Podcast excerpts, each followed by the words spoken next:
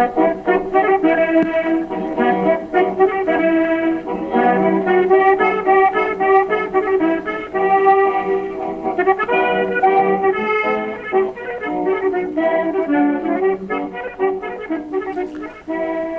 and welcome. You're listening to Ukrainian Field Notes uh, with uh, Gianmarco Del Re on Resonance FM.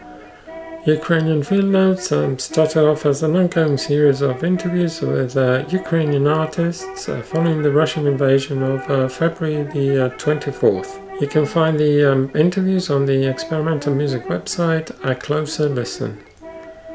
We have three guests uh, from Ukraine for you today. The first one joining us from Berlin and the other two directly from uh, Ukraine. One of them is in Kiev, and the second one in Fastiv, a city in the um, southwest of the um, Kiev region. But before I introduce them, I'm going to play a track by um, Cluster Lizard, and this is um, Music for Creation.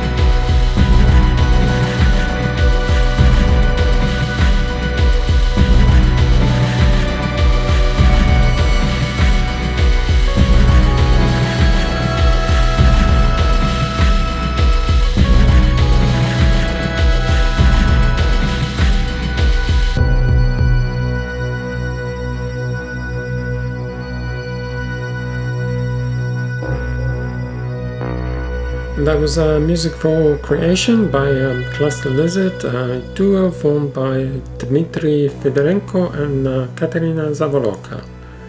And Zavoloka is our first guest for today, but I'll let her introduce herself. Hello, my name is Katerina Zavoloka. I'm an artist from Ukraine, from Kiev, but I live in Berlin now, uh, already for three years. Uh, I'm a musician and composer, and uh, I made uh, we made events in Ukraine and also several record labels, and with my partner Dmitro Fedorenko. And well, I'm experimental musician. Excellent. Um, let's start from uh, the beginning, so to speak. Um, what can you remember of the day when uh, Russia invaded Ukraine? Well, I was in Berlin at the moment, and uh, my partner was waking me up and saying that uh, Kiev is uh, shelling. Yes, and we actually uh, kind of was waiting for it because uh, uh, one week before we were in Kiev and uh, all our, our friends were um, like going to tactical medicine uh, trainings and like preparing uh, to the war. And uh, also my parents and parents of Dmitro also was kind of preparing for the full uh, scale invasion. But of course you cannot be prepared. Of course it's not possible to be prepared for the war. So of course it was uh, yeah very very painful I would say Thank you, um, Zavoloka. And now our second guest, and once again, I'll let her introduce herself. I'm going to ask her to um, tell us about her memory of um, that day. Uh, my name is Katerina Kostrova. Um, I'm from Kiev, but originally from Donetsk. Uh, I write and perform electronic music uh, as Burning Woman.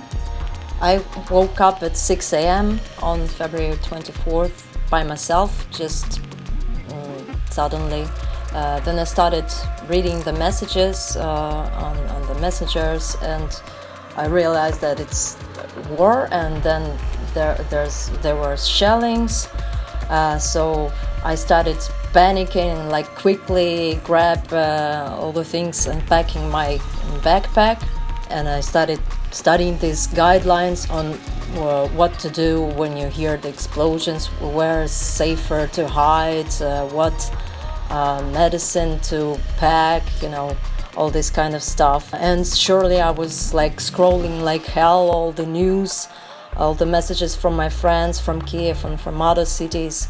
Uh, so it, it was like really shocking for me because I wasn't prepared for the for the full scaled invasion. Uh, I I wasn't uh, so into uh, into the news, you know, and I was really uh, dug into some work the the days and the weeks before. So it was like completely unexpected for me and scary and painful. So yeah, it was kind of a rushing, nervous day for me. And now our third guest um, joining us from Fastiv, uh, which is about 60 kilometers uh, from Kiev. Hello, my name is uh, Vladlen Mityansky, mm, but uh, everybody calls me Vlad or Vlad Sapish. My artist moniker is Vlad Sapish, and I'm making uh, drone, ambient, and various kind of electronic music, mainly with modular synthesizer. When uh, the war started on February 24th, I was at my uh, girlfriend's flat in Irpin. I live in Bucha, but I was uh, in Irpin. My girlfriend woke me up early and said, well it's begun, so we had uh, we have to do something and i remember i was packing uh, my stuff in a hurry and uh, going to shops to buy all the necessary stuff because uh, to the last moment uh, i wasn't preparing for uh, such scale of events and i remember it was a shopping in a hurry then i was going to bucha to my parents house and to my house and when i got to my house on february 24th. Um, uh, my house in Bucha is close to Hostomel. Uh, in Hostomel there is a large airport, and I remember uh, clearly uh, that was uh, loud, uh, loud sounds of shelling, and I remember my hands were trembling because I hear this sounds very distinctly and very clearly, and I heard it for the first time. um, it was really scary. Yeah. And I grabbed my bicycle, grabbed uh, all the necessary stuff from my home, and went to Irpin to, uh, to my girlfriend uh, because she is alone in Irpin. And I uh, told her that I w- won't leave her in such days like this. And uh, in the first days, uh, I was able to ride uh, by my bicycle between Irpin and Bucha, but uh, in a f- in a week or so, it wasn't possible already because Russian troops were there. And uh, from that day, from that day, um, my life uh, changed very drastically. By the way, the track that you've been uh, hearing in the background was um, Trauma by uh, Anastasia Simonovic, who performs under the name of uh, Troxelemot. The track was um, actually composed uh, before the invasion, so the sirens that one can hear are not the actual air raid sirens. But this makes it possibly a prescient track. And um, Zavoloka is uh, now going to introduce the um, next track. This is track uh, which translates from Ukrainian as ritual, and uh, Uh, it is from the, my latest album Ornament.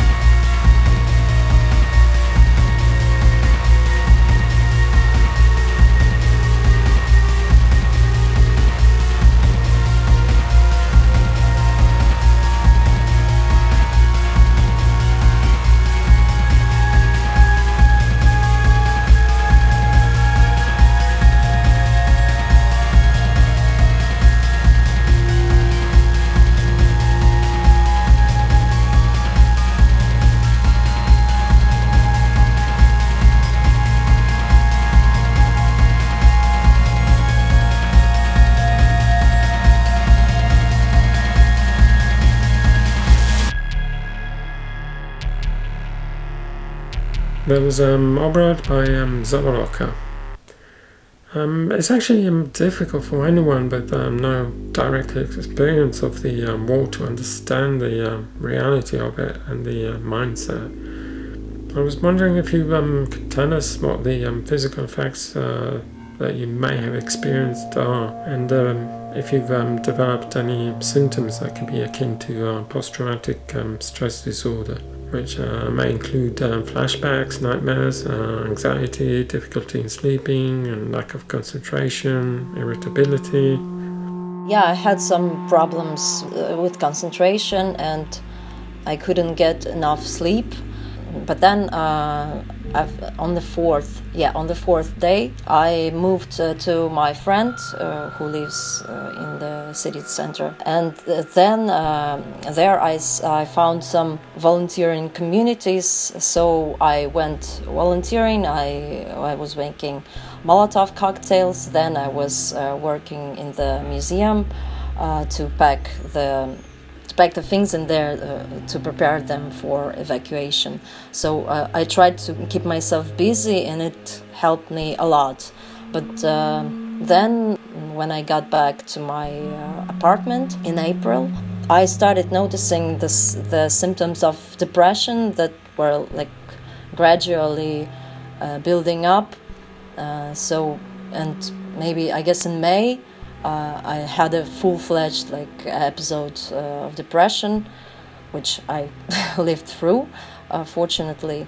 Um, and now I, I, think I'm starting to adapting more, and uh, I even started making some plans for the future. Vlad, um, you were in Irpin. Uh, what was your experience, if you don't mind talking about it?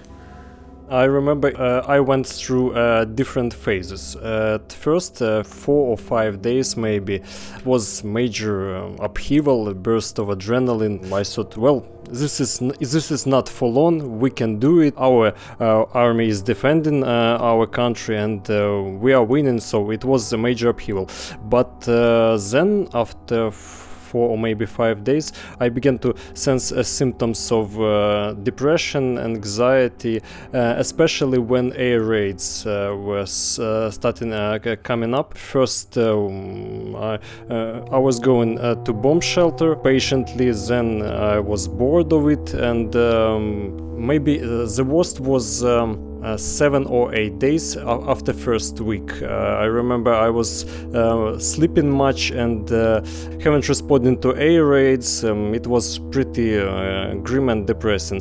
But uh, in Irpin, where I was with my girlfriend, there was a situation when a bomb dropped near us, and we heard it in the morning. And after that, I was I be became very very disciplined, very disciplined because I was afraid that um, next uh, maybe uh, it will be our house. So yeah, and um, maybe uh, from one week to three weeks or two months, it was the most depressing ones. And in our house in, in Irpin, first it was the light uh, went off then it was uh, gas then it was water.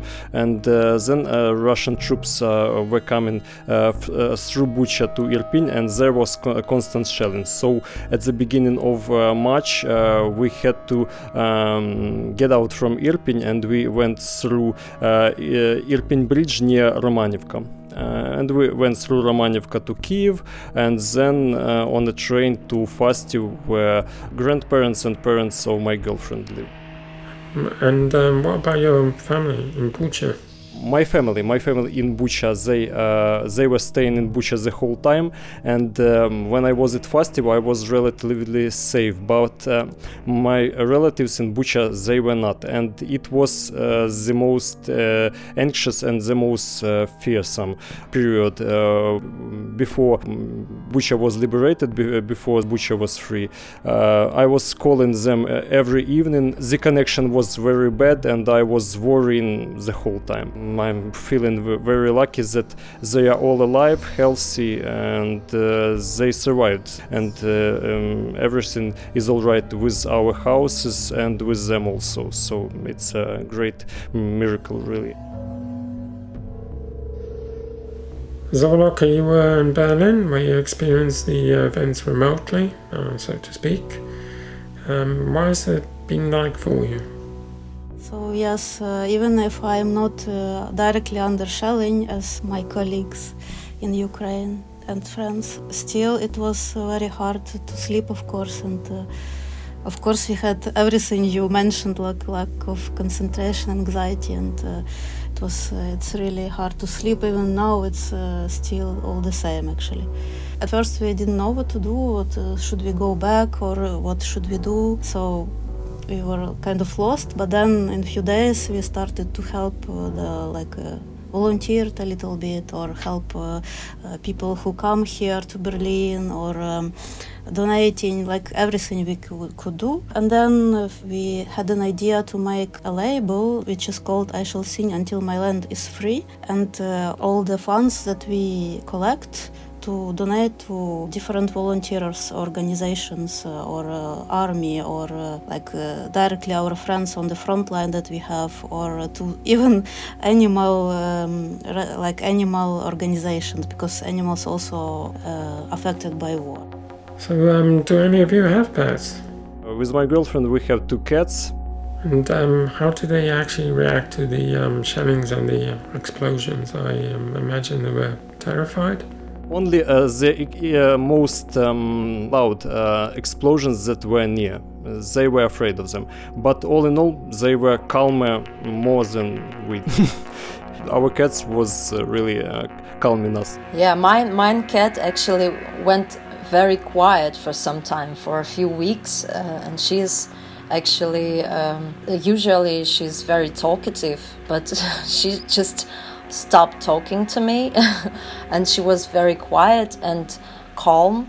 And I really thank her for that because uh, it was uh, one of my concerns how to deal with the cat. Like when you have to run somewhere, uh, when there's danger, what, what can you do? You should grab it and if it's it starts like um, screaming and trying to run away it will it would be uh, like really hard but but she didn't uh, thankfully.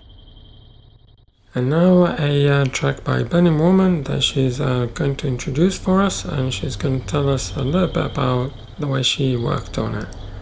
I wrote it for the compilation of the drum label that uh, came out this March. It's called Nightingale Song or which emerged from the actual singing of a nightingale that I recorded some time ago in Kiev. I took the sample and started to warp and stretch it, uh, added some effects, and then layered the rest of the instrument on top of it, uh, like my Korg modular synthesizer, uh, some VSTs, and even the sample I made on Nintendo DS.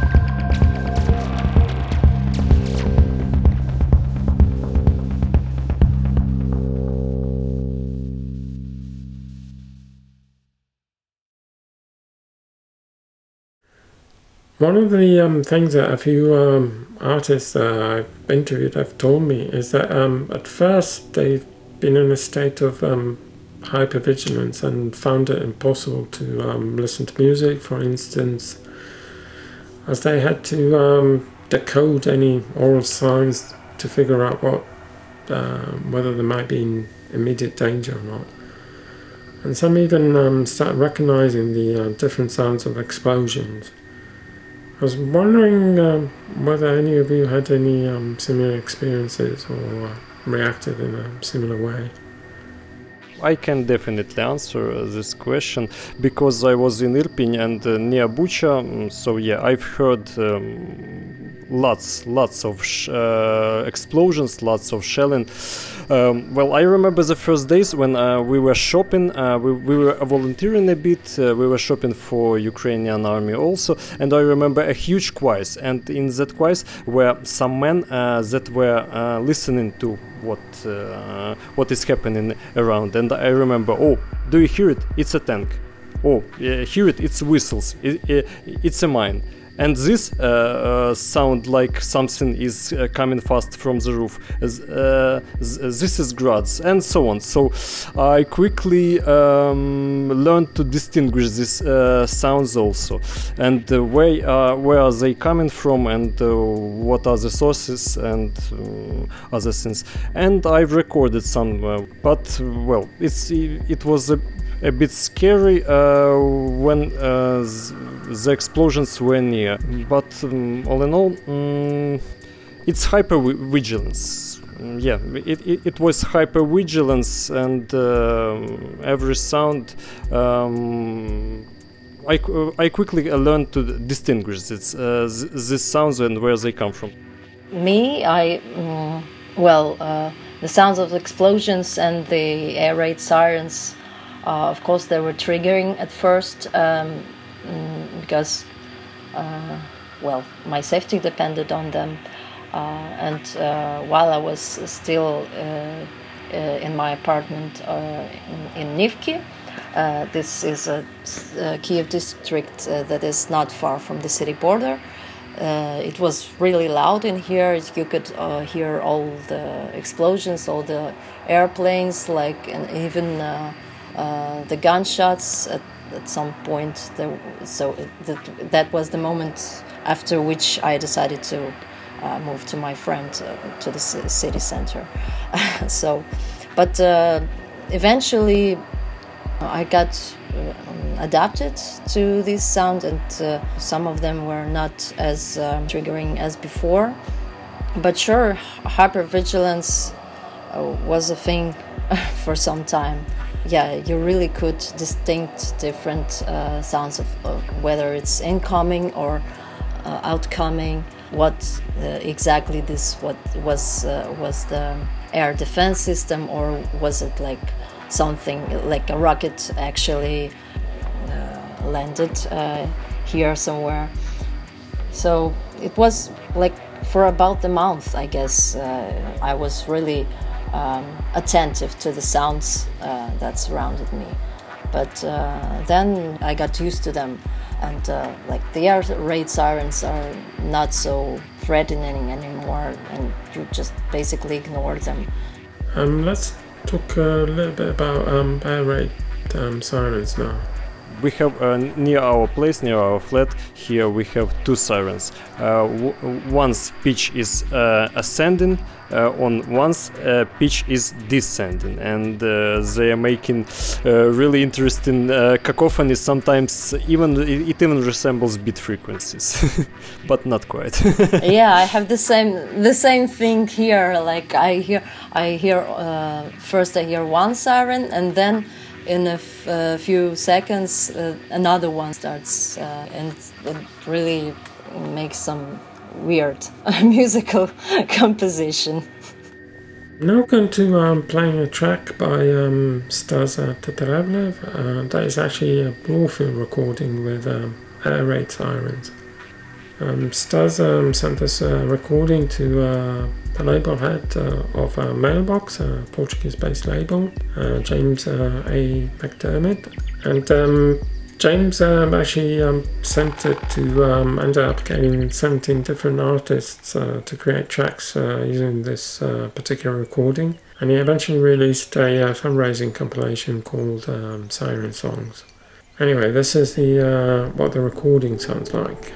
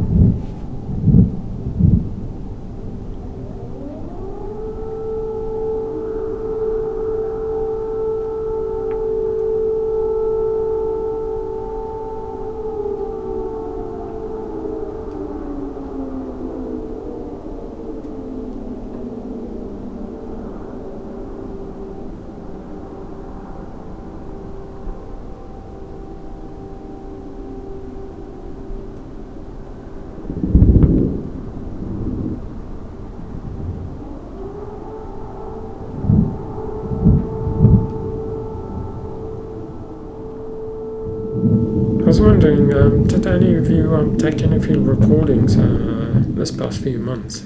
Yeah, I remember uh, that at first I really wanted to uh, record some sounds, you know, sounds of the explosions, but um, at that moment it was uh, like mm, you had to like um, worry about your safety first, and then uh, the field recordings. Uh, so I, I only uh, think it's like retrospective thinking that I would uh, uh, really like to use some uh, some of the records I I wanted to make, but I I didn't because um, sometimes. I try to synthesize something similar when I make my own music, um, and there, there, there it was like uh, occurring uh, naturally. I would say, if you can say that, yeah. But um, uh, back at the time, it wasn't like the first thing on my mind to record something. So I've lost that opportunity. What? Well, I used some more field recordings of mine uh, on, in my composition. Uh, there, there is a particular episode when I used uh, sounds of explosions in Irpin as kick drums in Bergamot Lyre, but that's only one example. And uh, uh, well, when I was making this recording of explosions of tank approaching, it was really hard and it was scary. We're now going to be uh, listening to the track that we've uh, just been talking about. Um, this is uh, Bergamot Lyre.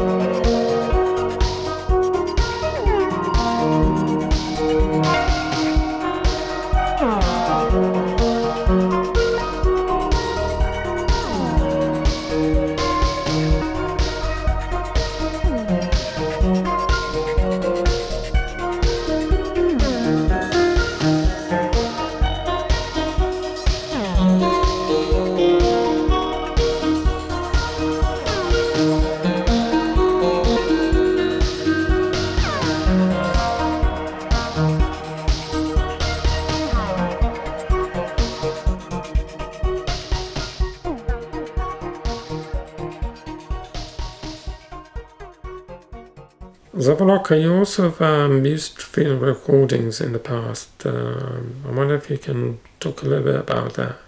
Yeah, um, I can talk only about Maidan Revolution recordings. Um, so uh, we went to in 2013 14 every day uh, to be honest every night more when not so many people were uh, on the street and then uh, maybe after two uh, months. Uh, so we didn't uh, actually. All our friends were asking, "Why didn't you play on the stage on Maidan Revolution? Like, why don't you?" And we were like, "No, we are not in the mood to play. Actually, we, we want to fight or we want to go. I don't know, help."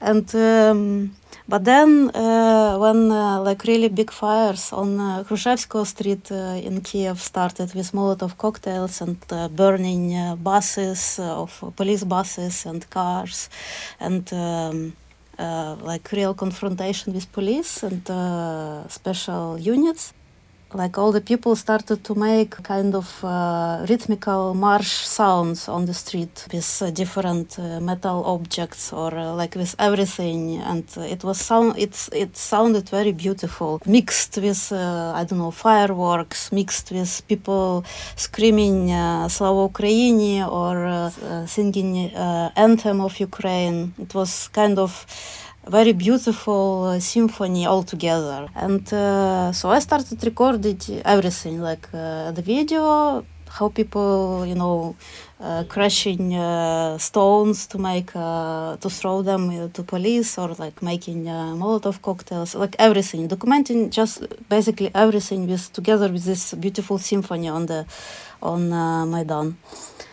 Uh, but it was kind of I, I recorded not for something. I just recorded for myself for my personal like an anthropological uh, interest for myself for my own history. I didn't I didn't uh, want to use it somewhere. It was just to remember. Uh, but then um, when uh, Russia invaded occupied Crimea and invaded Donbass region on the east of Ukraine so I thought well what I have to tell something. Then I, I used those sounds mixed with my own uh, synthesizers and like electronics and everything. So I used those sounds in in my uh, album. It's a small EP that I made uh, dedicated to Ukraine. The album in question is um, called Volnya, and we are now going to listen to the opening track uh, Vilna that uses um, sounds from uh, Maidan.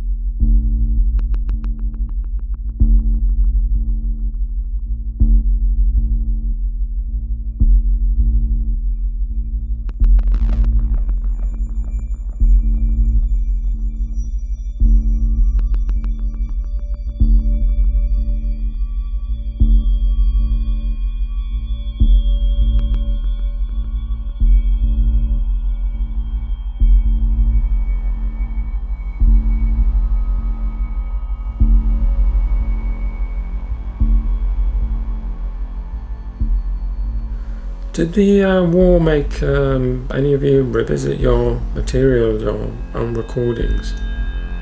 Yes, uh, definitely. Uh, I've rediscovered not only my own old sounds, but uh, sounds of my last projects I made and uh, with uh, of my friends and collaborators. Especially it was Shondia. He made a, a lot of different music, and um, the war made me uh, think that um, we are we are all not eternal, that uh, we are finite, uh, mortal human beings. So uh, our time here is limited. And when um, my family in Bucha were safe after Russians went back home from Bucha and from Irpin, um, I felt sudden surge of activity, and I was making a lot of music, a lot of sound projects, different activity. basically went even better from uh, that uh, time on. Maybe because uh, I've discovered that um, yeah, our, our time is not infinite. We have to make something worthwhile while we are still alive.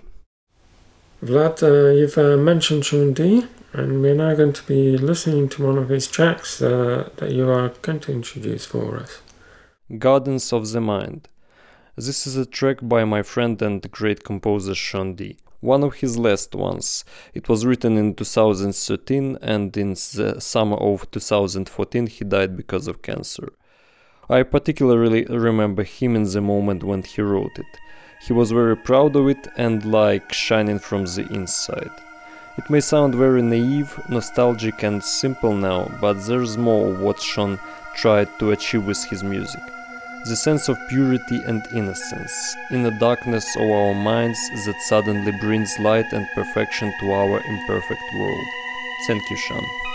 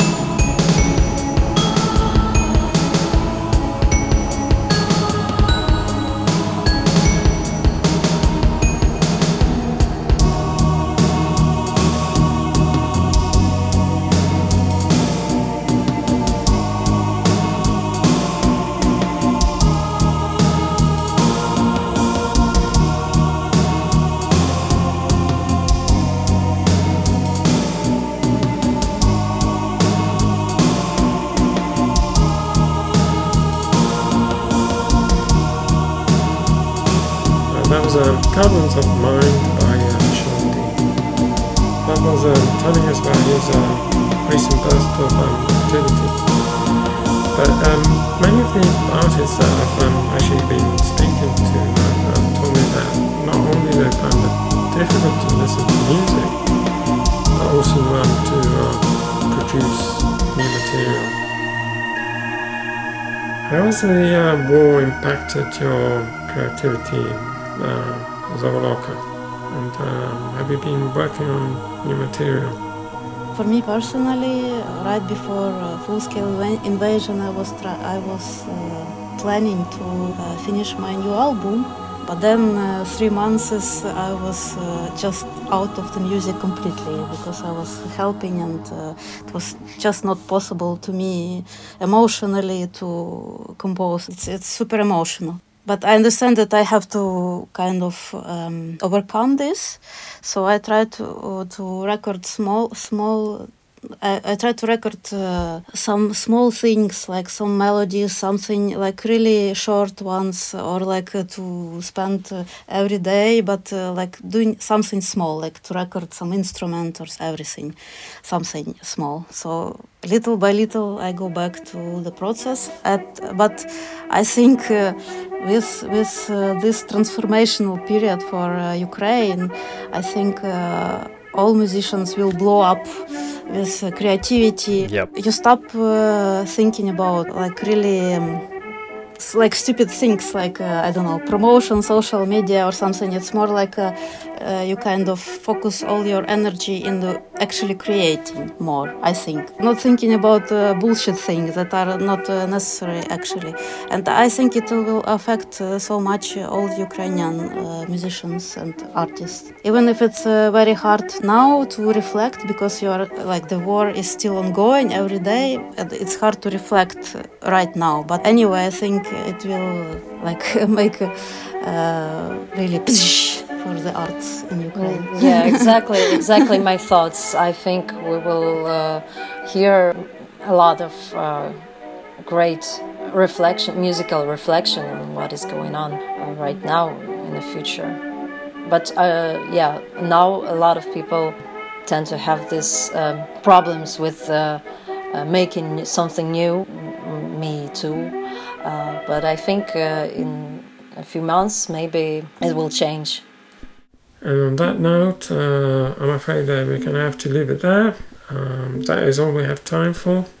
Uh, you've been listening to um, Ukrainian Field Notes uh, with Gianmarco Del Re for Resonance FM. Thank you very much to our guests, uh, Zavoloka, Burning Woman, and Vlad Supish. I'm now going to hand it over to Vlad to introduce the closing track. Pulsations Force, A Glimmer of Hope. That's a track I wrote last year for the series called Pulsations of Hope. The idea is simple.